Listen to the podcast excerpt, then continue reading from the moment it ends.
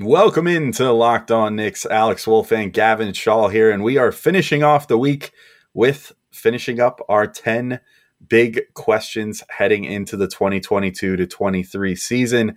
Gavin, what are we getting into to finish off this series today? We're asking, you know, if, if the Knicks had a therapist, this this would be the question they asked the Knicks, Alex. It would be, do, do you have an identity? Do you know who you are? And I don't know if they do. So we're going to explore that. And then uh, we will finish up uh, talking about uh, New York's favorite son, RJ Barrett. So all that and more right now on Locked On Knicks. You are Locked On Knicks, your daily New York Knicks podcast, part of the Locked On Podcast Network. Your team every day. And I think we see Willis coming out. There he comes right now. Starks without a five. Ewing for the win. Yes. Up, up left. Now fires it. He's good. And he's fouled. Anthony for three. Bang! That one goes down. This is all about back up off the glass. It's good. Becomes infectious. Becomes infectious.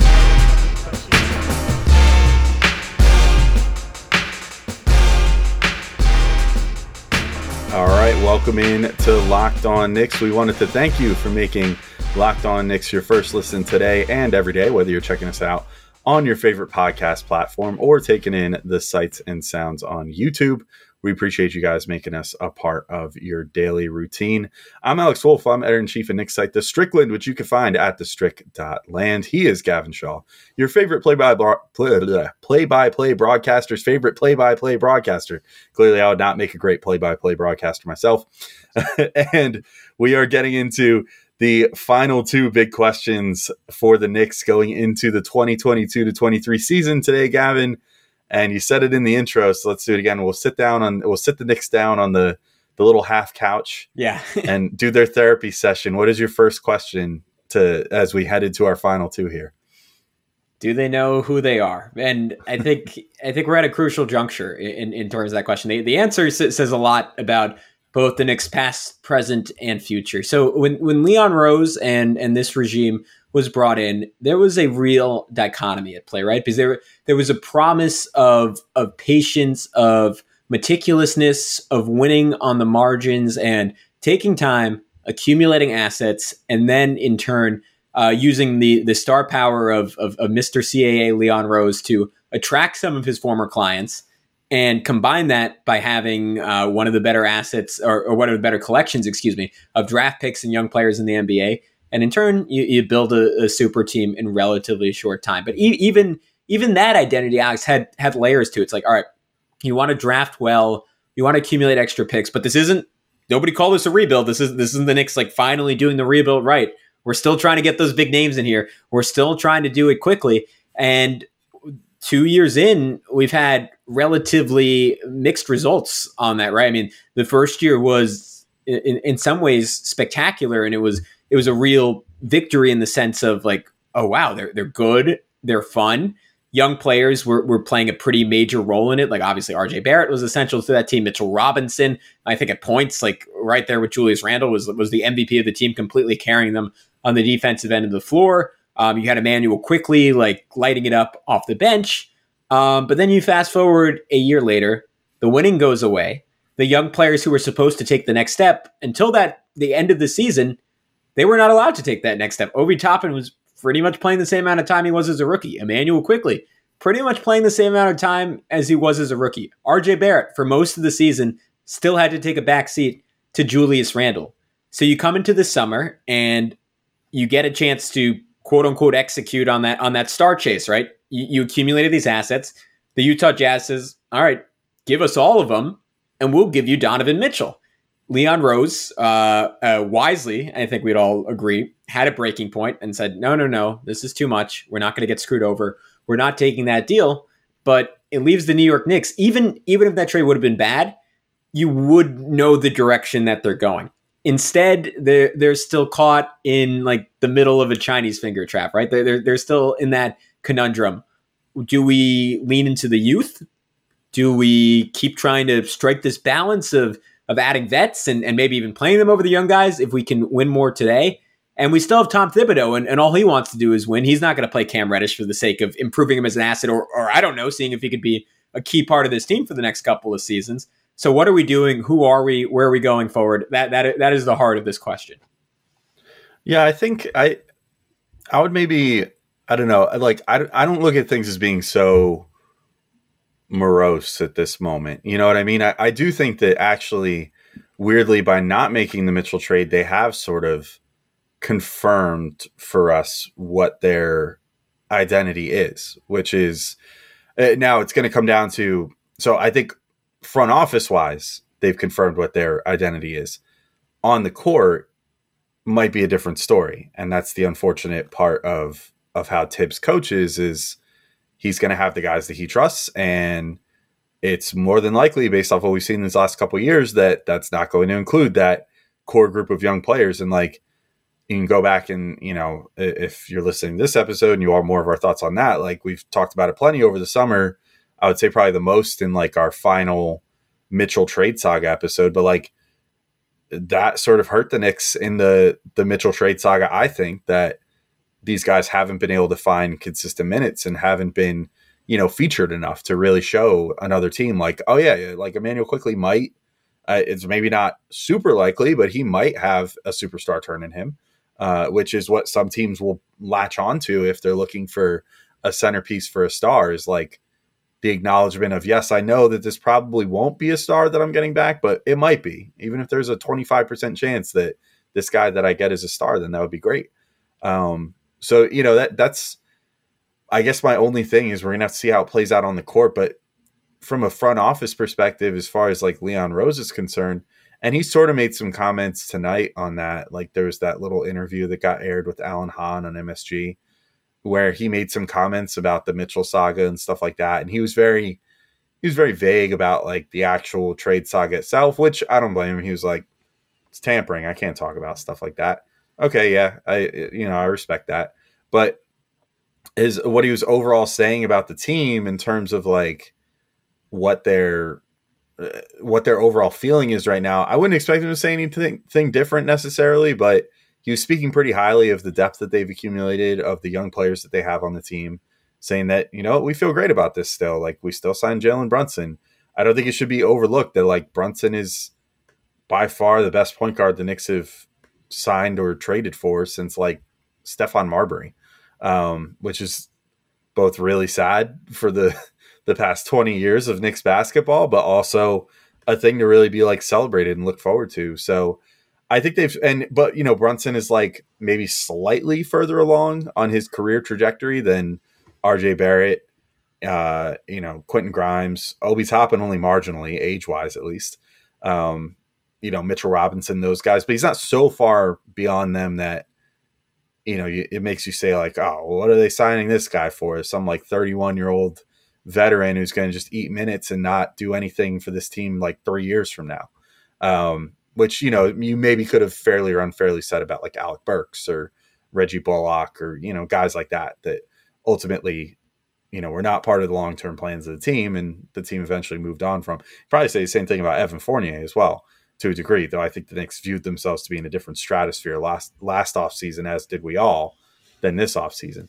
Um, so anyway, that's sort of a long-winded way of saying like I don't necessarily think that they have an identity crisis right now. I think that they just kind of are. They're in a place where they they sort of drew their line in the sand of what they'd be willing to pay for a player like Donovan Mitchell, maybe if a better player than Donovan Mitchell comes along at some point that they're able to trade for, they'll up that asking price to be more what Donovan Mitchell wound up getting. Uh, I don't know who that star would be. Maybe it's like Shai Gilgeous-Alexander, who, depending on how you feel about him, like I would probably say uh, I would value him slightly higher than Mitchell just based off age and everything else. But maybe that's who they go for. I don't know what the answer is there, but I, I do think that they they did do a pretty good job, at least in the end, that alleged offer notwithstanding from the beginning of the summer that was apparently RJ Barrett, Mitchell Robinson, and like three first round picks or whatever. Yeah. Um, that notwithstanding, I think that they've kind of set a good precedent for what it is that they want to do right now. Yeah, I want to I want to continue that conversation because I, I still think there are steps that have to be taken in terms of clarifying that identity. If you listen to this podcast, you might know what those steps are going to be. But first, betonline.net is your number one source for football betting info this season. You can find all the latest player developments, team matchups, news, podcasts, and in-depth articles and analysis on every game you can find. And as always, BetOnline remains your continued source for all your sports wagering info with live betting and up to the minute scores for every sport out there. The fastest and easiest way to check in on all your favorite games and events, including MLB, MMA, boxing, and golf. Alex, the odds I have my eye on tonight are the Atlantic Division odds. The Boston Celtics are the heavy favorites. Um, obviously, with the news that Ime Udoka is suspended for the season, Robert Williams is going to be out for eight to twelve weeks. I, I still see them being a really high level playoff threat. I could see them blowing the Atlantic. The Brooklyn Nets and all their star power next at plus 215. I have no faith in that team as a regular season unit. We'll see if they can get it together for the playoffs. The Philadelphia 76ers are where I would lay my money, a plus 325. So that is a fantastic deal that you can find on BetOnline. Head to betonline.net or use your mobile device to learn more. BetOnline, it's where the game starts. And we are continuing this game, the big questions game. If you missed it, we have turned out four podcasts on this topic already. This, the fifth and final. Uh, we're going to talk RJ Barrett in a little bit, but Alex, I, I want to I want to finish this up because you were saying you think that the front office has defined an identity and it's on Thibs to get on board. Do you think that holds true even if they do not trade any of the the, the big three veterans, Evan Fournier, Derrick Rose, Julius Randle, before the season starts? I think it depends on if they're willing to lay down the law with Thibs. That's sort of like the next step, right? Like, I think they had the next step would be okay. I, I can understand keeping Derrick Rose around. I mean, he's he seems to be a good veteran, you know, just for the kids. Like Immanuel Quickley respects the hell out of him, so just that alone would almost be enough to make me be like, if he's going to be good for Quick's development, keep him around, but have a strict rule of like, this is your breaking case of emergency guy. You know, like don't be playing him like 30 minutes anymore. You know, that's just not how it's going to work with Derrick Rose. Like he'll play, you know, if you want to get him five minutes here and there eh, on a fully healthy day, okay, but probably would prefer that you're soaking up all those point guard minutes between Jalen Brunson, who's probably going to get like 35, and Immanuel Quickley, who will get like 13 plus some minutes at the two, uh, to hopefully get him up around like 25 minutes a game. So that would kind of be the first thing, and then the uh, the other thing would be like Randle. I think you kind of have to get rid of. If they go into the season and they haven't traded him, which Ian Begley reported uh, this past week or during this past week that he thinks, or he, I won't say reported, he speculated, like he didn't say it was like sourced or anything. It was just a guess on his part, but he guessed there's probably about a 40% chance Julius gets traded before the season. Um, if they don't do that, I would just say they're probably just trying to resuscitate his value a little bit. You know, that maybe they went around the league and teams were trying to strong arm them and say, you know, we want a first round pick or something to take him off your hands and the Knicks saying, no, we're not going to do that. Like Julius, play better. And if you really want out of here that bad, then we'll trade you once you earn your way out, basically. Um, as far as Fournier, I I think we've talked about this a couple times. I mean, I would not be totally off board if they kept Fournier, even if they went full youth movement, like even if they got rid of Rose and Randle and they kept Fournier. I, I just think it would be the same deal as with Rose. You have to just be like, sorry, dude, we don't care what you're making but like we're gonna have you in a bench role, and we want to feature RJ Grimes Quickley, even Deuce McBride a little bit. You know, we, we want to maybe play you like 18 to 20 minutes a game, and you'll probably get a lot of backup minutes. And you know, if that's not okay by him, then you work out a deal to to get Fournier out of town as well around like the trade deadline. I'm sure he would be fine with that if they send him to a contender, which I'm sure they would. Um, and then, yeah, I guess that's pretty much it. It, it kind of comes down to like if Thibs is still going to be the coach, I think the front office just needs to put their foot down. I do think there is a scenario where more or less everyone but Randle can still be around and still focus on the youth and not have it be a huge deal. Uh, Randle's the only one that really stands out as like kind of got to trade him because there's just no path for Obi Toppin unless Julius Randle is gone. I don't think. Yeah, I think I think my fear is does are we sure the front office wants to put their foot down, or are we sure that them and Thibs like aren't on the same page? Because if if that's true, why wouldn't that have happened last season when you and I were coming on this show every single night and uh, pour, pouring pouring our little hearts out, uh, complaining about Immanuel Quickley and Obi Toppin not finding more time, particularly as as the alternatives, whether it was Kemba Walker or whether it was Alec Burks or whether it was yeah Julius. Like we're we're completely self destructing, um, and maybe similar to what we've heard about Thibs. Like obviously we, we, we always reference it. We got that report early in the offseason from Marc Berman that Thibs regrets how he handled Obi. We got a report just a week ago. Ian Begley put out a whole article on um, how Immanuel Quickley has secured a bigger role next season. What that means, I don't know. He was he was vague about it because Ian generally only goes with stuff when he's hundred percent sure, and this this is something you cannot possibly be hundred percent sure about. Um, I just I think they actually they have to do it. I mean, to to what you're saying, like like I I need to see Randle dealt, if nothing else. And to your point, I think the other guys are totally palatable. I, I can't imagine that Evan Fournier is going to be happy playing 18 minutes a game because he's, he's too good for that. I mean, we, we keep saying it was one of the flat out one of the best shooters in the league. Um, could really help a bunch of teams around the NBA. Uh, so I think he would get dealt in that scenario.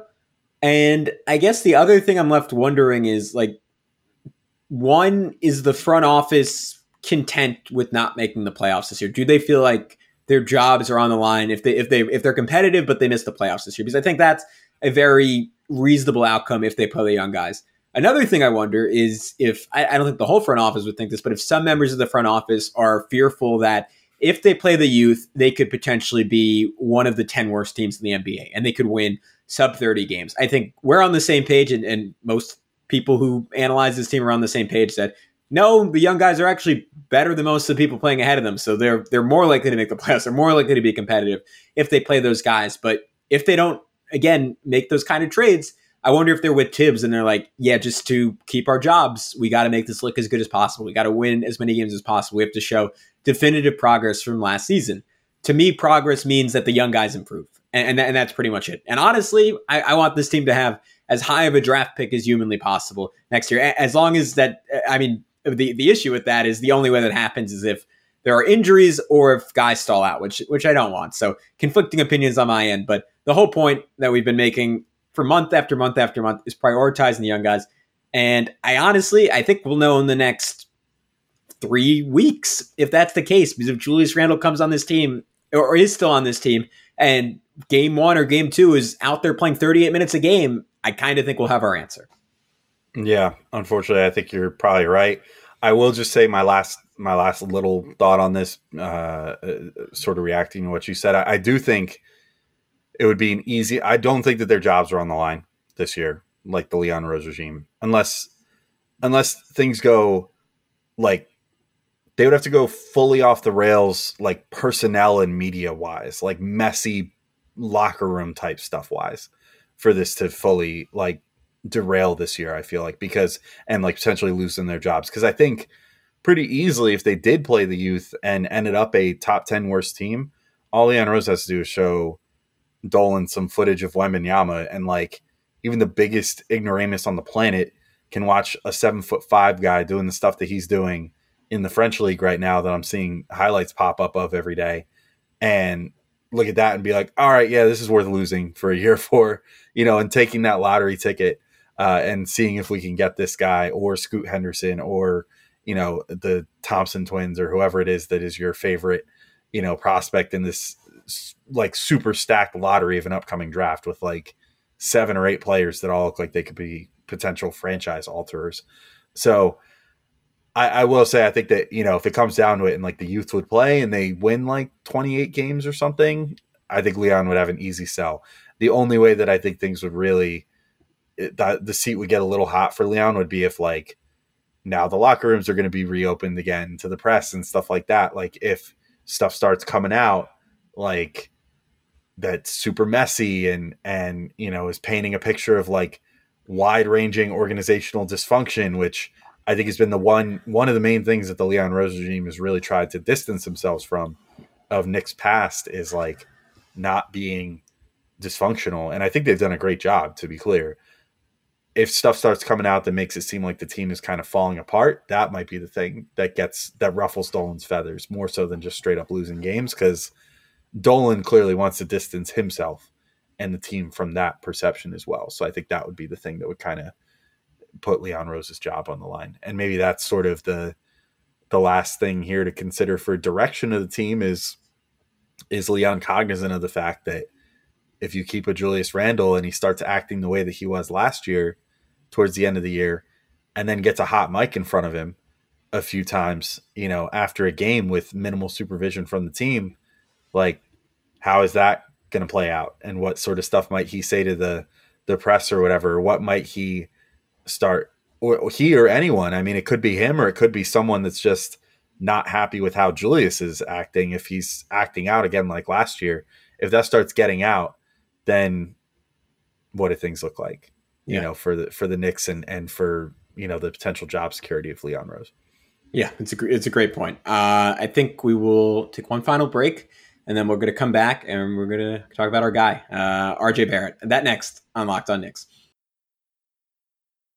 All right, we're back. Uh, one final big question, and it's an obvious one, but it's one that definitely has to be asked. How good is he, Alex? Because I don't know how good the New York Knicks think he is. They clearly, I think, stated in some of the offers that were out there. I mean, whether let, us just let's just throw the first one out the window, right? Like the, the crazy one, the one with Mitchell Robinson. I think Obi Toppin was in some iteration of that. Three first round picks. Let, let, let's pretend that that is a work of fiction and just say the offer was R.J. Barrett, uh, Immanuel Quickley, two first round picks, and then a, a highly protected either third Knicks pick or that top five protected Bucks pick. To me, that says that the team is confident somewhere in like the 80th percentile range, like 80% chance, maybe 90% chance. I would even, I'll, I'll, I'll throw it at 90, that RJ Barrett is never going to be as good as Donovan Mitchell. And to be clear, I don't necessarily agree with that. I would say Mitchell is clearly on the better trajectory of the two. But when we're talking about the guy you're building the franchise around, you you want to you want to hope right that he is going to at least be Donovan Mitchell, who is a fantastic player but has never made an All NBA team. And I don't know if the New York Knicks think that RJ is that guy. I'm not saying I'm totally sold that he's that guy, but man, after how he finished last season, like it, it's hard to put a cap on just how good he could potentially be down the road. So I'll, I'll, throw that your way, Alex. What what do you think we get from RJ Barrett this season and beyond? I'll throw one other quick Mitchell stat out there too, right? A guy who played with a multi-time defensive player of the year for a number of years, but never made it past the second round either. Uh, another thing to consider there. Uh, so yeah, I mean, I, I think, I think the Knicks maybe were willing to deal RJ. I, I haven't been able to shake the feeling that I feel like that deal that was reported that they allegedly offered the huge one with RJ and Mitchell Robinson and like the three first round picks and Obi or whatever it was. Like, I can't shake the feeling that that had to have come from somewhere else than the Knicks and that that probably didn't happen because it just seems like based off what the asking price was that we knew or thought we knew towards when Mitchell actually got traded, like it, it was much less than that. It was like the Knicks were reluctant to even offer a third unprotected pick, especially if they were giving up like Quentin Grimes, who I I don't know. I mean, based off the reporting, it almost seems like the Knicks think is better than RJ Barrett, but real world, real life eye test pretty easily disproves that. Um, you know, and that feels like it was all just posturing too to try to maybe drive Grimes' value up to eventually get a deal done. I don't know. It so as far as like what they think of him, I'm unsure. I, I think ultimately though money talks. So the fact that they eventually gave him the deal, regardless of what the circumstances were around it, shows that they were comfortable with paying him a somewhat near max salary. I mean, it's not it's not what Zion or Ja or uh, or um, uh, Garland got, but I mean, he still got a thirty million dollar plus a year contract. He will be, uh, barring some other player being traded for or uh, signing with the team, he will be the highest paid player on the Knicks by this time next year. Over even if Julius Randle's still on the team and Jalen Brunson, like he'll be the highest paid player on the Knicks.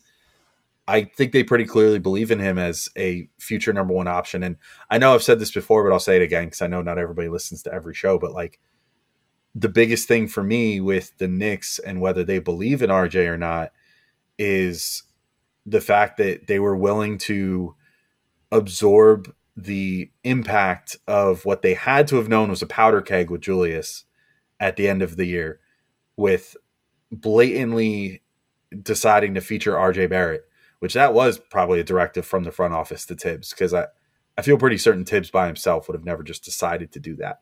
Um, but featuring RJ down the stretch on offense and really getting a good look at what it could look like if he's running uh, things and being like the primary scoring option.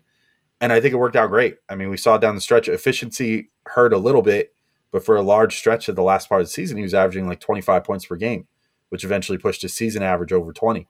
So, yeah, I uh, I feel like the organization believes in him. As far as what I think, I it's still difficult to say, right? Because it, it's hard to it's hard to put a ceiling on him because I feel like every year he's kind of surprised us a little bit.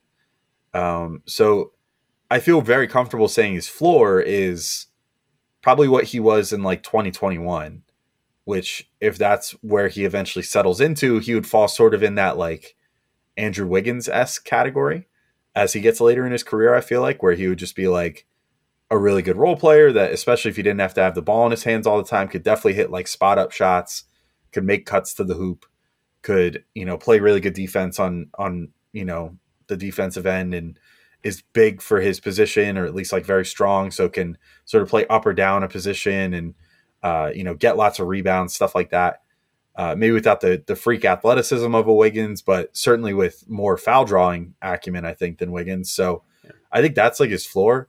Ceiling wise I still I always gravitate towards like a Jimmy Butler type. I just think especially what we saw down the stretch of last season the foul drawing was really eye opening like he finally started getting a whistle, and that made all the difference because for his first two years of his rookie deal, he was getting inside, but he just you know because he was so strong, he wasn't good at like selling contact.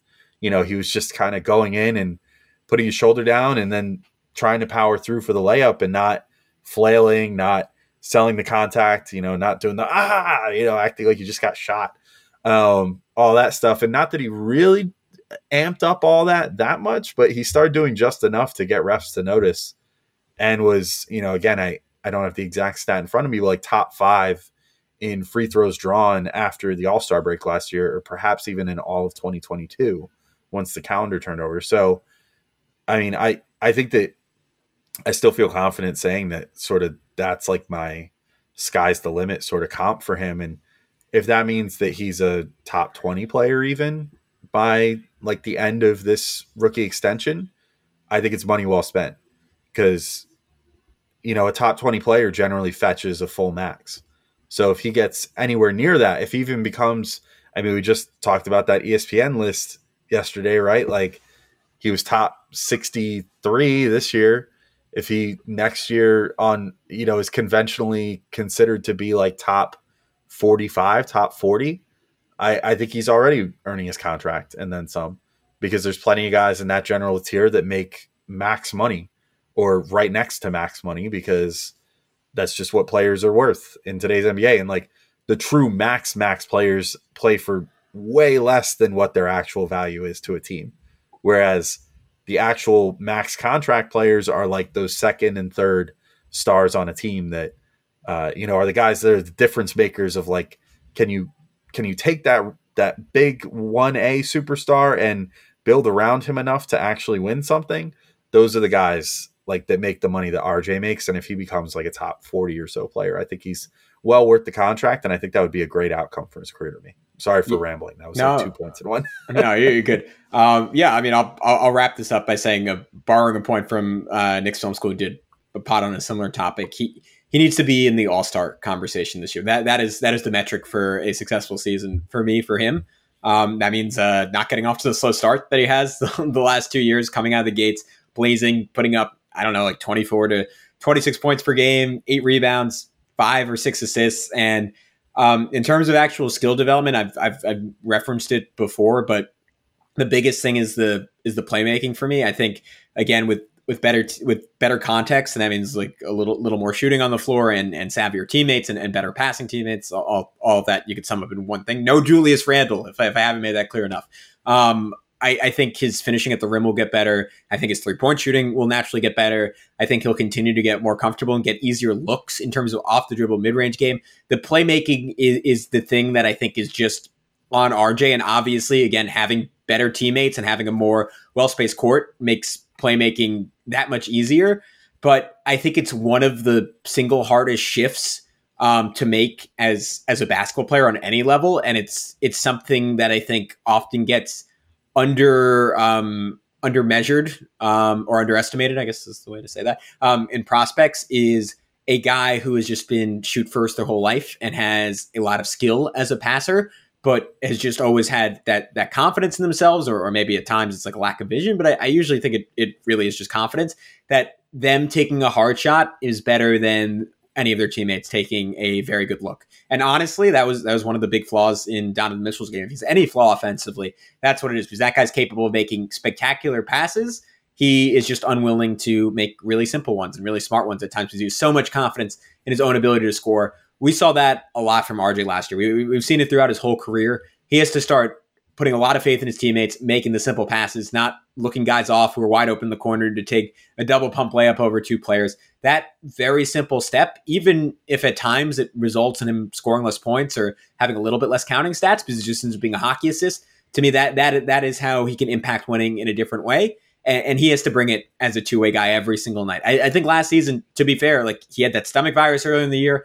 And then he wasn't expecting like Julius was supposed to be that guy in midseason. Was like, nope, RJ, your time's come early. You got to be the dude. And he, I don't think he was ready from a cardiovascular perspective to every single night attack the basket 10, 12 times a game. Not that, or draw 8, 10, 12 free throws a game, I should say. Attack the basket 40 times a game. And on the other end, lock up the best swing on the other team. He got the contract. He was the number three pick. It, it's time for all of that and more. And uh, Alex, I'll, I'll, leave it to you. Do you have a final point on all that, or you want to wrap this up? Yeah, I, I pretty much agree with all of it. You know, I do think he needs to show improvement. I do think if he puts himself in the All Star conversation, or at least is adjacent to it this year. You know, maybe uh, to your point, finally doesn't start a year off slow. I think that that would be a huge thing for him uh, to show, like, yes, I'm ready to rock, like right now, and and you know, there's not going to be any build up. There's not going to be any one month that you have to write off at the end of the year to prove how good I was this year. I'm just going to be good from start to finish. Um, it'll be a big prove it year for him. And I, so far, I have no reason to think that he won't because he's given us no reason to think he won't. So uh, until proven otherwise, the the one thing that will never ever be under any scrutiny is RJ's work ethic and his ability to get better. Because I think that every single year that he's been in the league, he's, I mean, he did it right from the second he stepped on an NBA court. He showed us things that we never thought that we were going to see out of him, like the amazing passing. I, I still to this day think about I feel like a I feel like like a like a parent reminiscing about like something they did when they were little. But like yeah. I still think about that pass that he made like game one or game two of his rookie year, where he was crashing on a loose ball to the sideline and grabbed the ball and in a split second while basically falling out of bounds, managed to whip it around his defender uh, that was standing in front of him that was also going for the same loose ball and hit it perfectly in stride to Julius Randle, who started sprinting towards the hoop uh, the other way. I mean, it's just stuff like that. You know, you see those little flashes from RJ all throughout his career, but he's done a really good job, I think, of fine tuning those flashes and turning them into consistent things.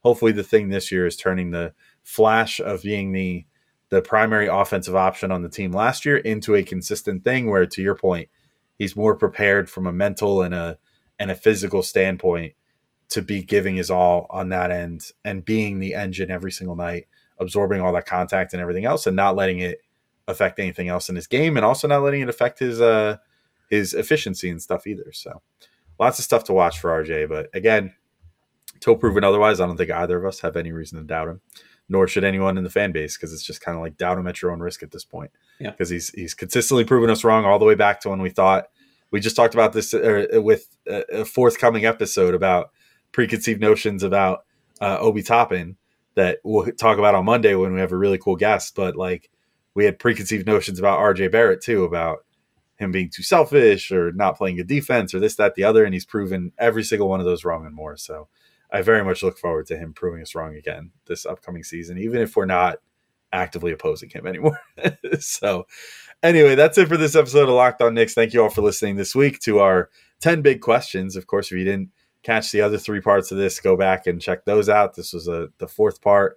We also broke down the ESPN 100 uh, yesterday or two days ago, I guess now, and where all the Knicks ranked on that. So check that episode out as well. And as I said, uh, you know what? We could just drop the. Should we just should we just say who the guest is going to be on Monday? We actually yeah, recorded it's, it's, it already. Yeah, yeah, it's it's it's a, also especially because we promised that the guest would be today, so that is uh, we we had to delay recording, so we pushed it back to Monday. But uh, yeah, it's uh, it's Dayton associate uh, head coach uh, Ricardo Greer. That's that's your reward for making it 40 minutes in. You're welcome, everybody. Uh, really cool episode. Uh, we, we we dive deep on on everything Obi Toppin with him.